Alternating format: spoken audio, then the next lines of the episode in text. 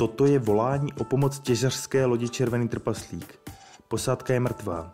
Zahynula v důsledku ozáření. Touto větou v roce devatenáct set osmdesát osm začal na televizních obrazovkách seriál Červený trpaslík. A ani po více jak třiceti letech není seriál o podivné partičce, která nejen s humorem sobě vlastním bojuje o přežití v kosmu o nic menším kultem. Jsme Nerdopolis. A tohle je dvacet zajímavostí ze seriálu Červený trpaslík.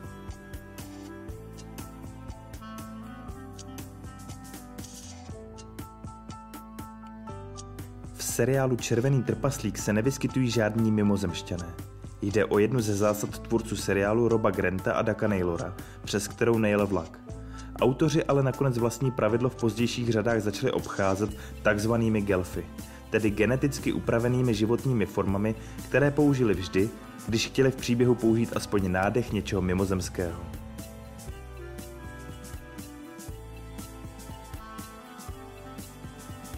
Robert Llewellyn, představitel Krytona, je jediný herec původního hereckého ansámblu, který si zopakoval svoji roli i v americkém remakeu. Seriál ale skutečně neměl kvality svého předchůdce a byl okamžitě po pilotní epizodě zrušen.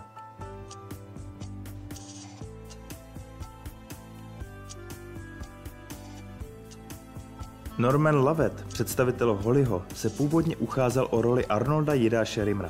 Chris Berry, představitel druhého technika na lodi Červený trpaslík s nozdrami jak vítězný oblouk, se zase původně ucházel o roli Davea Cinzano Bianco Listra.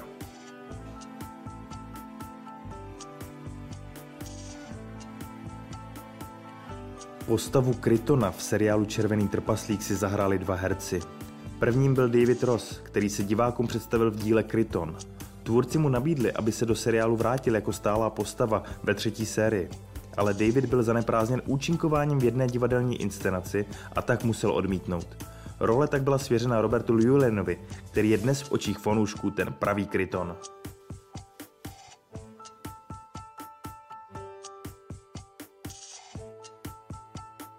V epizodě Psyrény v šesté řadě seriálu předvádí Listrův dvojník epické solíčko na kytaru. Původně si měl Listrově ruce zahrát kytarista z kapely Queen Brian May. Bohužel neměl na toto cameo čas, ale jeho manželka Anita Dobson ano, a tak si alespoň ona zahrála ve stejné epizodě postavu kapitánky Tau.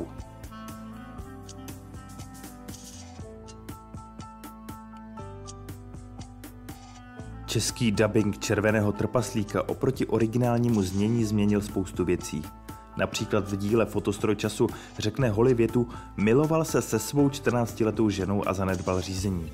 Z originálu by se ale věta dala přeložit přesně jako "miloval se se svou čtrnáctou ženou a zanedbal řízení". Kdo ví, proč byla tahle nevinná věta změněna?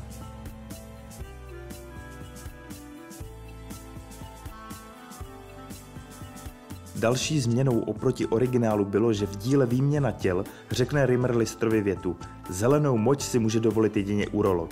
Věta ve skutečnosti zní "zelenou moč si může dovolit pouze pan Spock".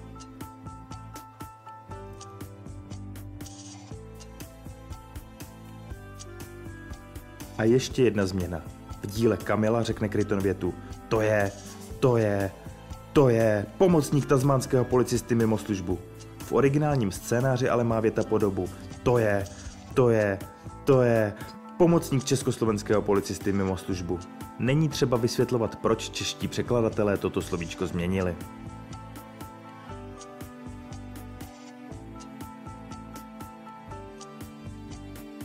Sedmá série Červeného trpaslíka je jediná, která nebyla natáčena před živým publikem ve studiu, aby měli při natáčení herci a tvůrci větší svobodu.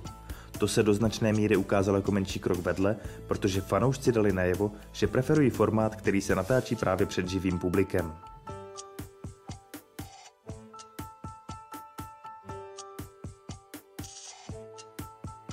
Hospoda The Egbert Arms, ve které byl Dave Lister odložen jako dítě sám sebou v krabici pod kulečníkový stůl, doopravdy existuje.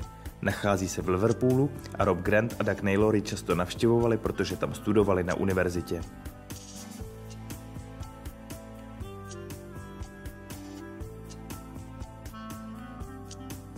Herec, který byl původně obsazen do role Gandhiho v epizodě Rozstavení, musel být přeobsazen, protože byl příliš křehký na to, aby dělal kliky, které se od něj vyžadovaly.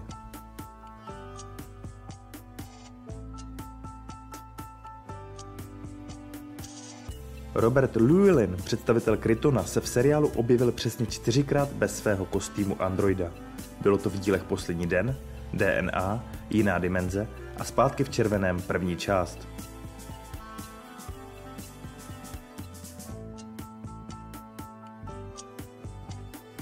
Hugh Laurie, dnes celosvětově známý jako nevrlý doktor House, se účastnil konkurzu na roli Davea Listra. Dokážete si ho v této roli představit? Upřímně, my s trochou představivosti ano.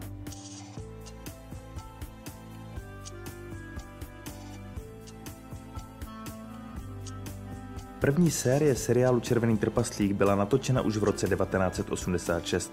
Do televizního vysílání se dostala až o dva roky později.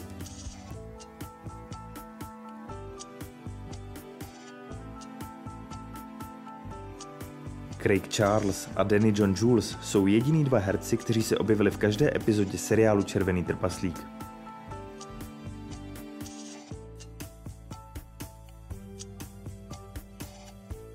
Patrick Stewart je velký fanoušek Červeného trpaslíka.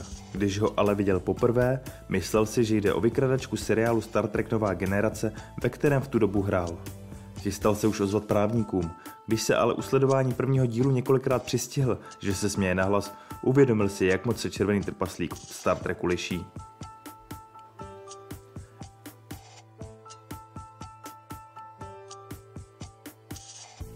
Craig Charles své kariérní štěstí nalezl mimo sérii Červený trpaslík u gramofonových desek. Živí se totiž jako D J. V rozhlasové stanici B B C Six Music moderuje od roku dva tisíce šest show, která se nejdřív jmenovala The Craig Charles Funk Show, později se název zkrátil pouze na The Funk and Soul Show. Snad pouští klasiku, jako Mozarta, Mendelssohna nebo Motorhead.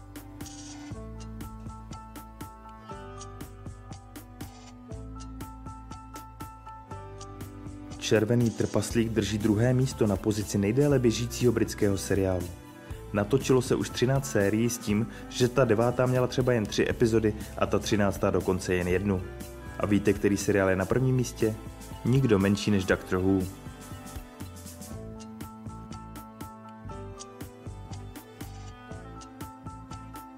A u Doctora Who ještě chvíli zůstaneme. Peter Wragg a Mike Tucker, kteří pracovali u Červeného trpaslíka na vizuálních efektech, schovali do jednoho záběru TARDIS, vesmírné plavidlo a stroj času z Doctora Who. Legendární telefonní budka byla schována mezi stíny nákladového prostoru Červeného trpaslíka. Peter a Mike jsou povedení čtveráci, kteří mimo Červeného trpaslíka pracovali právě i na seriálu Doctor Who.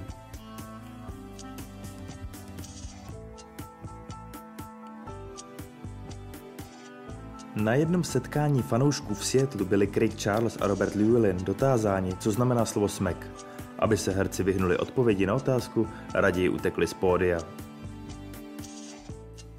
A to bylo již všech dnešních dvacet zajímavostí o seriálu Červený trpaslík.